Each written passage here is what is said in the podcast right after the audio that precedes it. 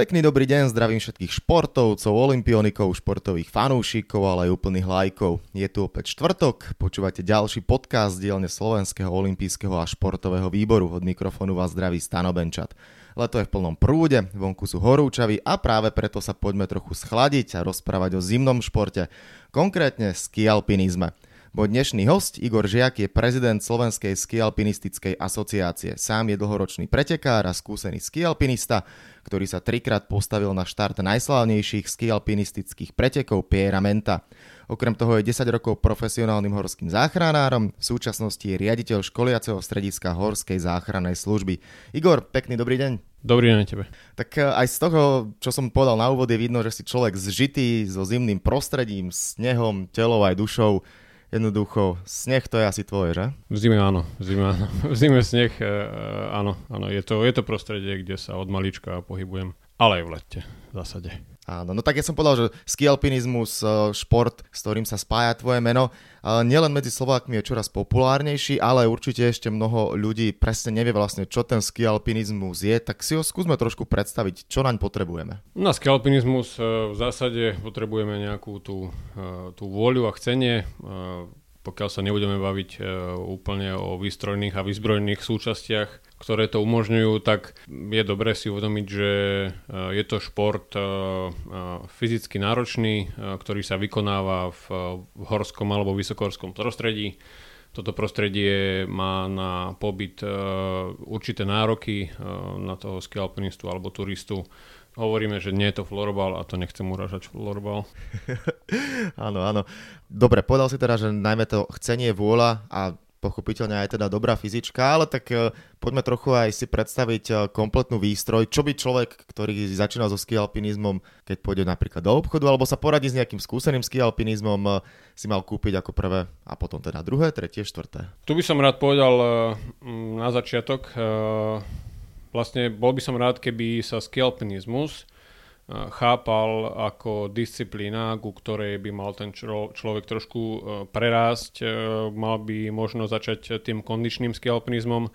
V dnešnej dobe, kedy je e, priehršť voľného času, ľudia ten voľný čas trávia čoraz viac na horách, čomu sa my tešíme. Treba si uvedomiť, že v dnešnej dobe nie je problém si výstroj, výzbroj zakúpiť, čo vnímame z rôznych pohľadov ako ako rozpačité je, ako so skialpinizmom začať a kde ho na tých určitých úrovniach e, robiť.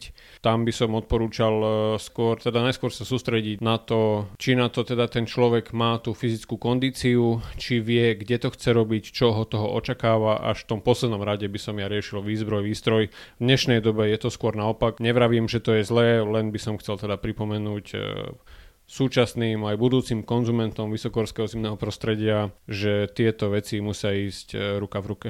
My sa bavíme zatiaľ teda, alebo z toho, čo sme povedali, ski alpinizmus, taký uh, z laického pohľadu, ale je to teda oficiálny uznaný šport. Ako vyzerá vlastne asociácia, koľko členov zahrania, lebo tak ako som povedal, ski alpinizmus je populárny, ja to aj vidím napríklad tú, túto zimu, množstvo mojich kamarátov dávalo fotky na sociálne siete, že ideme to teda vyskúšať ale to je tá turistická časť, môžeme to tak nazvať, ale ty teda zahrňaš aj tú oficiálnu športovú. Áno, to je, to je pravda, čo si povedal tam, jak som spomenul, že my sa tomu tešíme, že ski alpinizmus e, zažíva e, takýto boom a e, na tej vlne by sme sa radi odviezli. Koľko za tým športovým ski alpinizmom, teda vtedy, keď máte na sebe číslo a s niekým sa porovnávate na preteku, za tým je vždy dobré, keď je za tým masa teda turistov, tých nešportovcov, ktorí tento šport robia. U nás máme na to geomorfologické podmienky úplne, úplne ideálne, aj keď tie zimy sú kratšie, máme alpínske pásma, kde sa toto dá robiť. Každopádne áno, Slovenská skialpinistická asociácia alebo slovakskimo.sk, ako, ako to sa snažíme teraz komunikovať, je asociácia, ktorá zastrešuje pretekový skialpinizmus na, Sloven- na Slovensku sme garant a organizátor alebo koordinátor e, pretekov slovenského pohára. Snažíme sa organizovať preteky s presahom do Českej a Polskej republiky. Samozrejme sme garanti pre reprezentáciu Slovenska v skialpinizme. Skúsme si približiť, koľko tráz je na Slovensku, ako vyzerajú podmienky, teda keď už človek ide do prírody, tak vieme, že Slovensko je hornatá krajina, ďaká Bohu.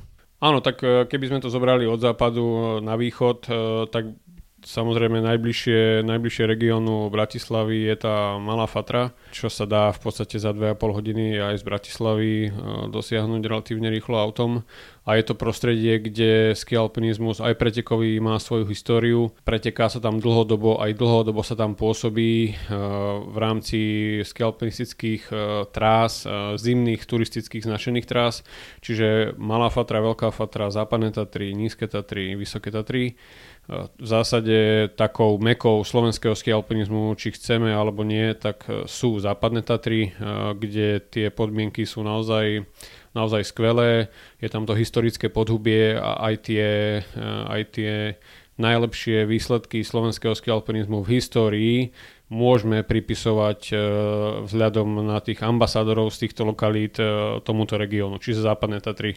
Samozrejme, my sa snažíme o to, aby, aby ten ski alpinizmus sa rozvíjal všade a snažíme sa podporovať organizovanie pretekov slovenského pohára v, v tých našich všetkých horstvách, kde predpokladáme sneh a Veľmi by sme radi znova obnovili, čo sa nám skoro podarilo túto zimnú sezónu, ktorá teda prešla. Pretekanie vo Vysokých Tatrách, žiaľ Bohu, situácia s pandémiou nám tento zámer zhatila. Každopádne sezónu, ktorá nás čaká, by sme radi, e, by sme radi v podstate tú pretekovú sezónu videli aj vo Vysokých Tatrách. Čiže v všetkých týchto pohoriach sa dá pretekať, je tam história, sú tam schopní organizátori, e, schopní dobrovoľníci a v spolupráci s, s Horskou záchrannou službou e, je to, je to v zásade, by som povedal, taký akože tandem, ktorý tieto preteky na Slovensku ťaha. Skús trochu približiť, ako vyzerajú samotné preteky, koľko kilometrov má trať, predpokladám, že sú tam asi viaceré okruhy. Pretekový skialpinizmus e, historicky v podstate sa deje v, v dolinách, v takých tých vyšších polohách. E, historicky to boli preteky dvojíc, e, nakoľko sa pretekanie v skialpinizme odráža od e, základného princípu v alpinizme čo je e, súčinnosť dvoch ľudí, dvoch kamarátov. Aj v tej lavinovej profilaxii hovoríme potom, e, keď už sa niečo udeje o tzv. kamarátskej pomoci, ktorá sa nedá urobiť, pokiaľ si na to sám. Čiže to historické pretekanie, pretekanie dvojíc, e, je to v zásade pretek z bodu A do bodu B o prevýšení cirka 2000 metrov, o dĺžke 20 km. Keď si to chceš predstaviť, ja neviem, dvakrát vyjdeš, dvakrát vyjdeš na chopok z lúčok z tej severnej strany, a popri tom ešte spravíš teda okolo 16 km až 20. Čiže toto je ten klasický koncept toho preteku a v súčasnosti ten svetový, keď ho nazvem moderný alpinizmus, zahrňa aj disciplíny, ktoré, ktoré uh, boli uh, videné aj na Mládežníckej olimpiáde v Lozan, uh, čo, bola, čo bola veľmi atraktívna sexy disciplína šprint. To je trojminútové zápolenie, je to vlastne derivát tej veľkej etapy, ktorá niekedy trvá hodinu a pol, dve hodiny. Všetko sa v tomto šprinte udeje v rámci, v rámci takého zápolenia podľa režimu head to head v štvoriciach, v šesticiach, kde sa vypadáva z jednotlivých kôl, to sa tam udeje do troch minút. Čiže za 3 minúty má ten divák e, možnosť vidieť e, naozaj zhustený, zhustený pretek jednotlivcov, e, ktorý sa historicky teda začal pretekať v alpinizme a normálne trvá 2 hodiny. Čiže za 3 minúty je ten šprint vybavený ten šprinter, ten pretekár tam dokáže, pokiaľ sa dostane do finále, ísť 3 4 krát tú istú trať. Čiže je to veľmi výživná disciplína a potom sú to disciplíny ako, ako štafety a aj veľmi populárna disciplína tzv. vertikálu. To znamená, keď si to vieme v našej praxi predstaviť, znova veľmi obľúbený a kalibrovaný e, vertikálny pretek sa bežne chodí na severnej strane chopku, niekde od lúčok, od záhradiek až na vrchol chopku, čo je v zásade okolo 1100 výškových metrov a vtedy táto disciplína znamená len z bodu A do bodu B prísť v čo najkračom čase a len hore. Čiže bez zjazdu. Koľko má v súčasnosti Slovensko registrovaných športovcov v skialpinizme? Slovenská skialpinská asociácia registruje 120 e, pretekárov. To sú vyslovene, to sú vyslovene ľudia, ktorí e, pravidelne pretekajú v slovenskom pohári. To sú ľudia, ktorí sa venujú tomu pretekovému skialpinizmu. Slovenská skialpinská asociácia ako, ako garant tej, e, toho slovenského pohára, respektíve koordinátor usporiadania v zásade, v zásade e, tiež stojí pred, nejakou, pred nejakým vážnym rozhodnutím aj v rámci svojich radov, ako sa uberať e, v zmysle zastrešenia alebo nezastrešenia aj ostatných skialpinistov, nakoľko aj Svetová federácia ISMF, ktorá združuje všetky zväzy skialpinistické na svete, stojí na takej kryžovatke, uvidíme, ako sa to ako sa to vyvinie a tým pádom my e, do určitej miery budeme musieť nasledovať e, túto ich víziu. Čiže je to okolo 120 ľudí, ktorí pretekajú na Slovensku, plus teda pretekári z Čiech e, a Polska. Tu už si spomenul tú účasť športovcov na olympijských hrách mládeže v Lozan, tam mal ski alpinizmus premiéru. Ako si vnímal e, túto udalosť? Čo všetko to znamená aj pre propagáciu tohto športu? Pre propagáciu tohto športu to bolo podľa mňa kľúčové podujatie, kde sa ISMF správne v koordinácii s MOV rozhodlo e, zaradiť súťaže, ktoré sú práve e, prenositeľné televízne, sú veľmi atraktívne z hľadiska toho, že ten divák, divák to vidí počas celého diania toho preteku. Nie je to niečo, kedy 100 pretekárov vyštartuje ráno v doline a 3 hodiny ich nevidíte a potom sa o 3 hodiny vrátia Čiže v Lozan eh, som to chápal ako milník, kde aj, kde aj tí najvyšší aktéry z MOV eh, aj podľa vlastných slov teda potvrdili, že uh, skialpinizmus na zimnú olympiádu patrí. Je to veľmi atraktívny šport a vie ponúknuť disciplíny, ktoré sú zaujímavé aj pre neskialpinistu, aj pre nekonzumentov vysokohorských zimných športov. Áno, teda zatiaľ teda bol skialpinizmus na tej mládežníckej olympiáde, ale určite sú plány, alebo teda vy všetci skialpinisti by ste boli najradšej, ak by sa objavil tento šport aj v programe tradičných olympijských hier. Aké sú tam plány, možnosti, kedy by sa mohol skialpinizmus zaradiť medzi tradičné športy ako zjazdové lyžovanie, biatlon, beh na lyžiach a tak ďalej? Tak vízia je, respektíve ten, respektíve ten nejaký, nejaký plán je Aby skialpinizmus sa ukázal ako eh, súťažný šport v Kortine, čo bude v Taliansku. Je potrebné si povedať, že vždy za takýmto nejakým plánom stojí jedna, dve, tri veľké svetové federácie, ktoré, ktoré e, takúto ambíciu ťahajú. My samozrejme ako Slovenská federácia tento, e, tento zámer podporujeme a veľmi, silný, veľ, veľmi silnými ťahoňmi e, v tomto sú reprezentácie, respektíve národné zväzy Talianska, Francúzska, Švačerska, čo sú v zásade tie špičky v dnešnom svetovom skialpinizme. Doťahujú sa tam aj niektoré iné krajiny a tieto krajiny si veľmi dobre uvedomujú a my by sme z toho radi ťažili, že pokiaľ by skialpinizmus na Olympiáde, hovoríme veľkej Olympiáde, veľkej zimnej Olympiáde bol, tak uh, môžu tam v zásade oni rátať a pobiť sa o významné umiestnenia a významné medailové pozície. Uh, keby som sa na to pozrel z pohľadu Talianska, tak tam sa hovoríme o desiatich medailách. Neprekvapil si ma tou informáciou, že tie klasické zimné krajiny sú v tomto pochopiteľne lídrami, ale v koľkých možno krajinách, eh, čo máš informáciu, či už v Európe alebo celosvetové sa preteká, koľko krajín tvorí tú špičku, teda to asi už si naznačil, ale na pretekoch z koľkých krajín prichádzajú športovci? By som to tak e, zhrnul, že pravidelne prichádzajúci je to okolo 15 krajín, ktoré ski alpinizmus e, tlačia, živia a dokážu vyslať športovcov a skialpinistov. Je e, veľmi potrebné si myslím spomenúť, že tie tradičné skialpinistické krajiny, ktoré v zásade sú alpskými krajinami, dobiehajú eh, neskialpové krajiny a, a prichádzajú s novými myšlienkami a to, je, to sú krajiny Severnej, Severnej Ameriky, teda Spojené štáty a Kanada. Kanada trošku menej, ale Spojené štáty výrazne. Uh, Nový Zéland z tých európskych krajín sú to, sú to netradiční skialpoví hráči, ale sú to Nemci, sú to Rakúšania, sú to Slovinci, veľmi do toho tlačia Rumúni. Takže v podstate je to európsky šport, v zásade, ktorý, ktorý zaujal aj, e, aj pretekárov za morom, tých tradičných skialpinistov a dokážem si predstaviť, alebo viem si predstaviť, že ten e, napríklad americký vstup tej americkej športovej kultúry celkovej do skialpinizmu prinesie nový vietor a ten svetový skialpinizmus naozaj, ako som hovoril, stojí na takom e, rozcestí a je potrebné to viac menej čo najskôr ideologicky a filozoficky uchytiť celkovo svetovo, aby sme ten skialpinizmus na tej olympiáde videli, kde by sme sa samozrejme aj my radi zúčastnili. Čiže v podstate tradičné krajiny v Alpách plus, plus Severná Amerika a tie, ako keby by som povedal, tie krajiny uh,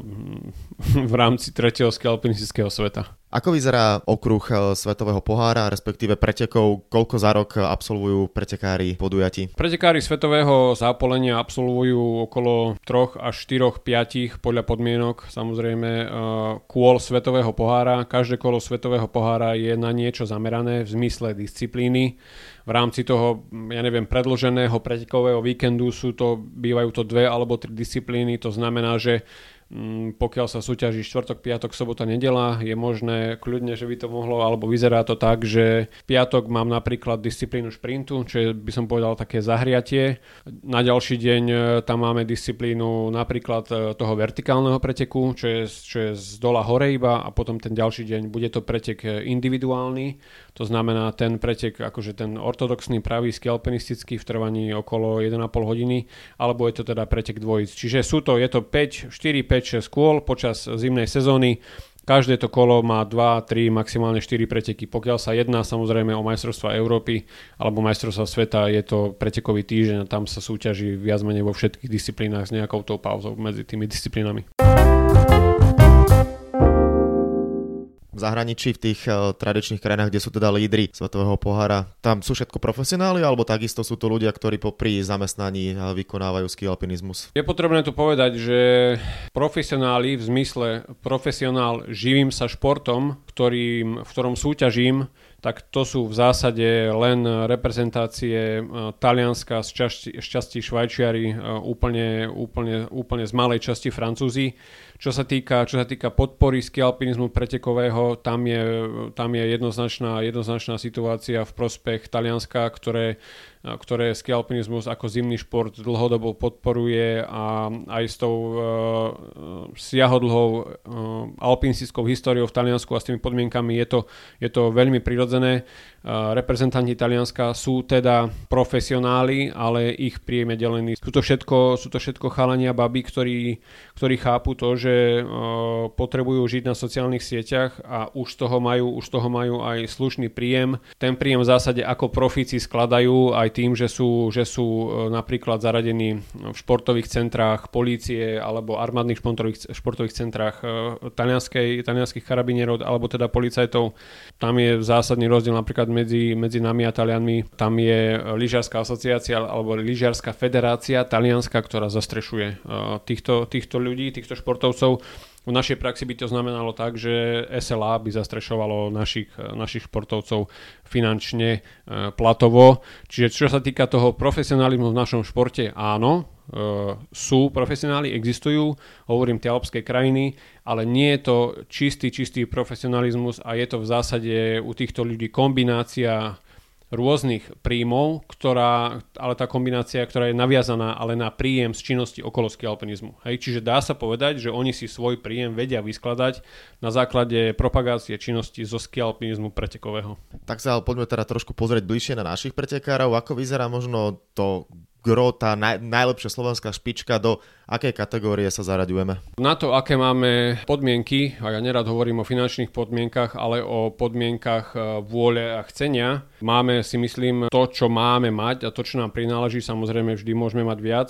Máme dvoch špičkových pretekárov. Začal by som dámou, e, volá sa Mariana Jagerčíková je to, je to osoba, ktorá pravidelne dokáže v disciplíne šprint sa umiestňovať na popredných priečkách. Je to vicemajsterka sveta v šprinte, čiže že Mariana Egerčiková je top športovec, skialpinistka, ktorá žije vo Francúzsku, pripravuje sa vo Francúzsku a práve v spolupráci s, so Slovenským olympijským a športovým výborom a na základe v zásade jej výsledkov je možné Marianu finančne podporovať viac ako predtým, za čo sme ako skialpinizmus veľmi vďační. Marian naozaj je fan fatal slovenského skialpinizmu pretekového a je to je to, mm, je to človek e, inšpirujúci, skromný, pracujúci na sebe, veľmi usilovná malá žena.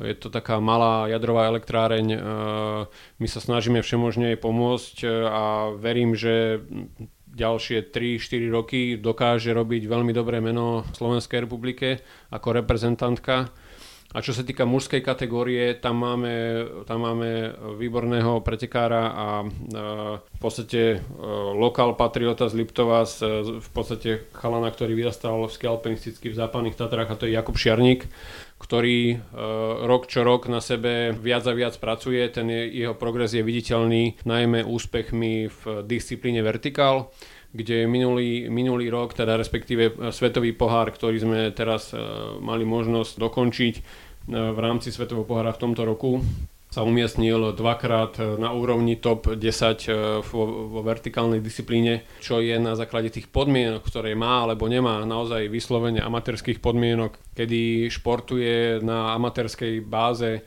v zásade sa vedie sám Slovenská skialpinská asociácia nemá tú silu, respektíve nemá ten výtlak ani finančný, ani personálny na to, aby ho mohla podporiť viac. Samozrejme spolupracujeme na tom a, a chceme, to, chceme to robiť inak, preto sme aj preto sme aj e, veľmi radi, že sme členmi rodiny SOSV. Čiže robí to takto, trénuje v zásade e, sám na základe svojich nejakých kazuistík a skúseností, čo tiež musíme zmeniť, ale je to naozaj človek, ktorý je prísľubom pre slovenský skalpinizmus do ďalších rokov, minimálne 5 rokov, samozrejme, ak mu zdravie vydrží a bude to mať v hlave pokope, ako sa hovorí, tak uh, myslím si, že dokáže klopať na brány top 10 nielen v disciplíne vertikál. Čiže máme v podstate týchto dvoch ambasadorov a potom tu máme, potom tu máme takých tých dorastencov alebo karetov, alebo ako to nazveme juniorov, t- taký ten dorast, ktorý v zásade sledujeme. Uh, naozaj rozbiehame tú spoluprácu s rôznymi, rôznymi aktérmi na Slovensku, a hovorím, e, tam by som, tam by som ani nemenoval, pretože to sú, uh, ski alpinistická disciplína je v zásade šport, ktorý, ktorý nemôžu robiť uh, deti. My nemáme základňu ako, ako ostatné športy, pretože ten ski alpinizmus z hľadiska fyziológie záťaže, tam sa odporúča začať ho aktívne robiť, respektíve vykonávať od, od 15. roku života. Čiže Plus minus, áno, je, samozrejme je to individuálne. Čiže máme tam týchto dvoch a máme tam nejakých dorastencov, ktorých, e, ktorým by sme chceli pomôcť, máme ich okolo 5-6, ktorým by sme chceli pomôcť v tom tréningovom procese aj, spolu, aj v spolupráci s rôznymi teda aktérmi na Slovensku. Môžem teda medzi inými spomenúť e, veľmi čerstvú, veľmi čerstvú informáciu a započatie spolupráce s Duklou Banská Bystrica. Keď teda hovorí, že deti tomuto športu sa vlastne nemôžu venovať, áno, tá fyzická záťaž je obrovská, z toho, čo aj počúvam, tak e, ako mal možno vyzerajú nejaké nábory alebo osveta o tom, aby sa tínedžeri dozvedeli predsa len e, to je vek, v ktorom eh, mnohokrát, keď sa rozprávam so športovcami, či už je to futbal, hokej alebo iné mainstreamové športy, 80-90% detí práve vtedy odpadá, alebo tínedžerov odpadá, lebo a, najmä chalani, keď sa bavíme, tak čo spoznávajú baby, spoznávajú život nočný jedno s druhým. A tam sa to láme, že či teda ten človek bude športovec alebo bude len tak vo voľnom čase športovať, tak ako je to teda u vás, že keď eh, 15-16 ročného, či už chalana alebo babu chcete osloviť, aby spoznal a venoval sa ski alpinizmu? V zásade toto je na Slovensku, poviem to na rovinu, aj akože budem kritizovať vlastné rady, ale jednoducho na to nemáme kapacitne ani, ani, ani personálne, pretože ten slovenský alpinizmus vedieme popri svojich pracovných a iných povinnostiach v rámci voľného času, ale to je apel aj na nás, pretože my naozaj, ja to hovorím eh, posledný rok veľmi často a veľmi rád, eh, my sa musíme tiež rozhodnúť, ako to ideme ďalej robiť, či chceme ísť doľava a zostať v tej rovine, kedy, kedy nám to v zásade OK nejako stačí, ale pokiaľ to chceme rozvíjať, musíme ísť tvrdo do profesionalizmu, musíme na to vytvoriť podmienky v spolupráci s nejakými partnermi. V zásade ten nábor robíme, robíme eh, organicky, pocitovo. Je veľmi zaujímavé, že tie, tie deti, ktoré eventuálne pri tých mainstreamových športoch v tejto vekovej kategórii, ako si hovoril, odpadávajú, nás niekedy sami vyhľadajú, respektíve tam, respektíve tam veľkú úlohu hrajú e, športujúci rodičia. Rodičia e, tých detí, ktorí prirodzene pochádzajú z lokalít e, na severe Slovenska. Čiže v zásade snažíme sa sledovať rôzne behy, dedinské behy, okresné behy, e, behy v kopcoch, atletické súťaže. Keď to na rovinu poviem, v tomto nám veľmi pomáhajú sociálne siete, kde dneska nie je problém odsledovať e, a osloviť v zásade kohokoľvek. Takto sme v podstate zistili a vybrali aj účastníkov, e, ktorí nás reprezentovali v Lozan, čo boli Laura Kovárová a Matúš Černek, ktorých sme vyťahli na poslednú chvíľu a nie preto, že by sme ich 10 rokov sledovali alebo že by sa oni tomu 10 rokov venovali. Na rovinu to poviem, vyťahli sme ich na poslednú chvíľu. Sekretár nášho, nášho zväzu Roland Hric v podstate túto vec sprevodoval. Tú našu zastavu, tam ten Matúš na ten e, štadión v Lozán dokázal vyniesť, čo bola pre nás zlomová vec. Ale hovorím, nebolo to, nebolo to tak, že my by sme mali týchto dvoch športovcov vybraných na toto podujatie z databázy 20 alebo 30 dorastencov, kde sme zvolili tých najrýchlejších, najlepších. Jednoducho vtedy sme to spravili tak, ako sme najlepšie vedeli. Podarilo sa nám tam slovenskú, slovenskú vlajku, respektíve zástavu vidieť. Pretekali tam na, na svojej nejakej tej maximálnej úrovni, ale nebolo, nebol to plot práce s dorastom alebo s mládežou. Mimochodom, čo sú najväčšie nástrahy, či už toho amatérskeho alebo profesionálneho ski alpinizmu, keď je človek na trati? Pochopiteľne je to teda zimný šport, mnoho snehu. Táva sa, stalo sa niekedy, že ohrozovali športovcov laviny? Najväčšou nástrahou pre v skialpinizme, e, keby som to tak zhrnul, je e, nekompetentný tréner. Čo, čo v zásade e, nekompetentný, nekompetentný tréner nemusí, nemusí, nemusí prvoplánovo chcieť zle.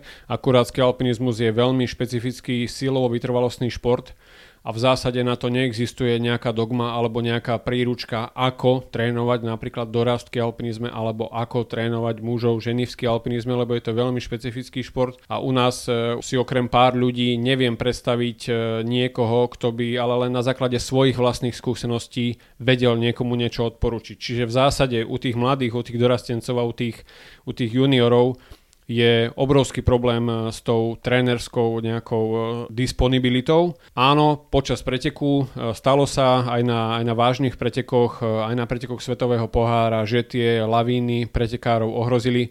Akurát tam si treba uvedomiť, že sa naozaj pretekáva v zimnom vysokorskom prostredí, kde v týchto podmienkach sa tie, tá situácia mení do pol hodiny. Uh, tam v podstate vždy, keď sa tieto, tieto udalosti stali, uh, mám v pamäti, ja mám uh, dva incidenty, kedy sa takéto niečo stalo na pretekoch majstrovstiev Európy, kde v zásade v jednom výšlape zasypalo okolo 6 juniorov Uh, oni sa sami uh, na základe, na základe uh, zvládnutého vyhľadávania pomocou lavinových vyhľadávacích prístrojov sa sami dokázali, dokázali lokalizovať a aj výstroj, v tom, tá povinná výstroj preteková im umožňuje sa z takéhoto niečoho dostať použitím lavinovej sondy a použitím lavinovej lopaty. A potom si pamätám jeden incident, kedy ani nešlo o zasypanie pretekárov, ale o o fatálny incident pri príprave práve pretekov Pieramenta vo Francúzsku, kde e, zahynul e, žandár, e, keď to tak povieme, francúzsky horský záchranár pri príprave pretekov pri páde mokrej ťažkej jarnej laviny. Áno, každý šport prináša pekné, ale aj takéto smutnejšie stránky nám je teda, keď sa bavíme o zimných športoch, je to pochopiteľné. Ja som na úvod povedal, že ty si v súčasnosti aj riaditeľ školiaceho strediska Horskej záchrannej služby. Čím všetkým si si počas kariéry a života v tejto práci prešiel?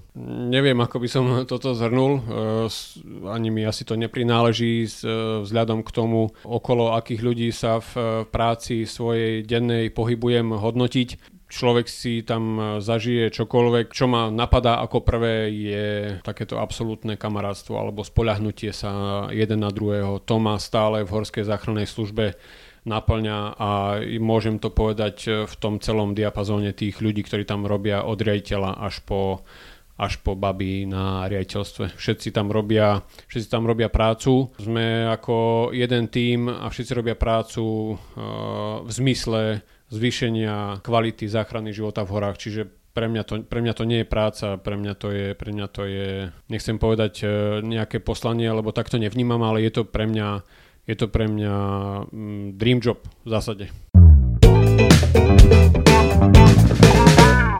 Tak, toľko teda rozprávanie o skialpinizme a aj trošku sme zabrali do tvojej práce, ale olimpijský podcast ešte nekončí, patria k nemu aj dve rubriky. Môžeme začať tou prvou, ktorá je spojená s gastrotémou. Aké máš obľúbené raňajky, bez čoho si nevieš predstaviť začiatok dňa, alebo či máš nejaký raňajší rituál? Na rovinu celkom nerozumiem týmto gastrofetišom v súčasnosti. rituál, rituál nemám žiadny. Uh, jem vtedy, keď uh, jedlo je k dispozícii, uh, keď jedlo k dispozícii nie je, E, netočí sa okolo toho môj svet, čiže ráno v zásade neraňankujem, dám si kávu a uh, idem na to. Hej, naozaj jedlo až tak neriešim, uh, nakoľko nemusím, ani už nie som v nejakom výkone.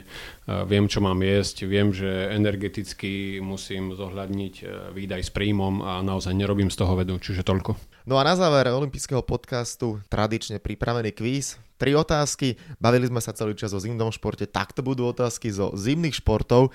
Vieš, ktorá je najúspešnejšia krajina v histórii zimných olympijských hier? Mám ti možnosti? Bude to Norsko, Spojené štáty americké, Nemecko alebo Kanada. Sovietský zväz tam nemáme, áno? Nie. Sovietský zväz tam nie je. Uh, Norsko by som povedal. Áno, je to správna odpoveď. Majú dokopy 368 medailí, 132 zlatých, 125 strieborných a 111 bronzových. V tesnom závese sme my. Presne tak. No a keď sme pri tých Nóroch, tak uh, suverene najúspešnejšími, čo teda aj potvrdzuje norskú dominanciu, čo do poradia športovcov, ktorí získali najviac medailí, je trio Marit Bjergenová, Ole Einar Bjerndalen a Björn Daly, ešte aj podobné mená majú.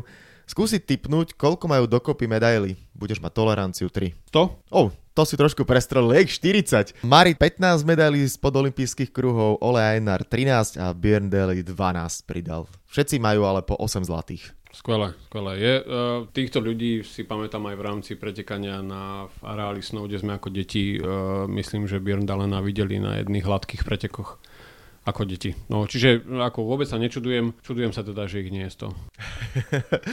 no a poďme na tretiu otázku. Rekorderom v počte účasti na zimných olympijských hrách je japonský skoka na lyžiach Noriaki Kasai. Typni si na koľkých olympijských hrách štartoval. Myslím, že piatich. O, tu by si mohol pridať práve, že ich dokonca. Viac? No skús ešte, druhý pokus. No siedmich. 8. Neuveriteľné číslo. Albertville, Lillehammer, Nagano, Salt Lake City, Turín, Vancouver, Sochi, Pyeongchang. A čo viem, tak Noriaki Kasai stále pomýšľal, že bude štartovať aj v Pekingu. Pokiaľ im ešte kariéru neukončil, je to neuveriteľné, čo tento Japonec dokázal a dokazuje. Určite, klobúk dolu. tak, toľko teda aj záverečný kvíz. Posledná otázka vždy spojená s Japonskom. Najbližšia Olympiáda pevne teda veríme, že bude v Japonsku, Tokio preložené na rok 2021 a následne teda Peking 2022. Tam teda ski alpinizmus ešte neuvidíme, ale budem aj ja držať palce, aby to aby sa teda ski alpinizmus dostal aj do programu veľkých uh, zimných olympijských hier, bol by to určite obrovský úspech, ktorý by určite tešil aj Igora Žiaka, ktorý je prezidentom Slovenskej ski alpinistickej asociácie. Ďakujem veľmi pekne za účasť v olympijskom podcaste a želám ešte všetko dobré. Podobne, drž sa.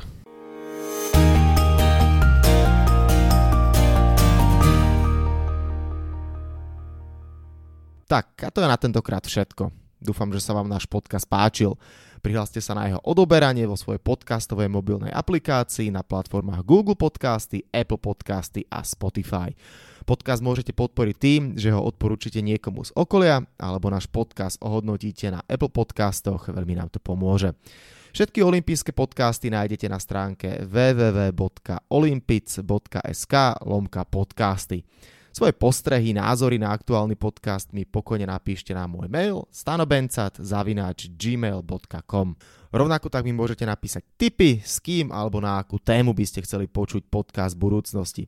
Volám sa Stanislav Benčat a budem sa tešiť na vás pri ďalšom dieli. No a nezabudnite, že v útorok sa vám prihlásime znova s novým športovo-spravodajsko-glosátorským podcastom Talksport.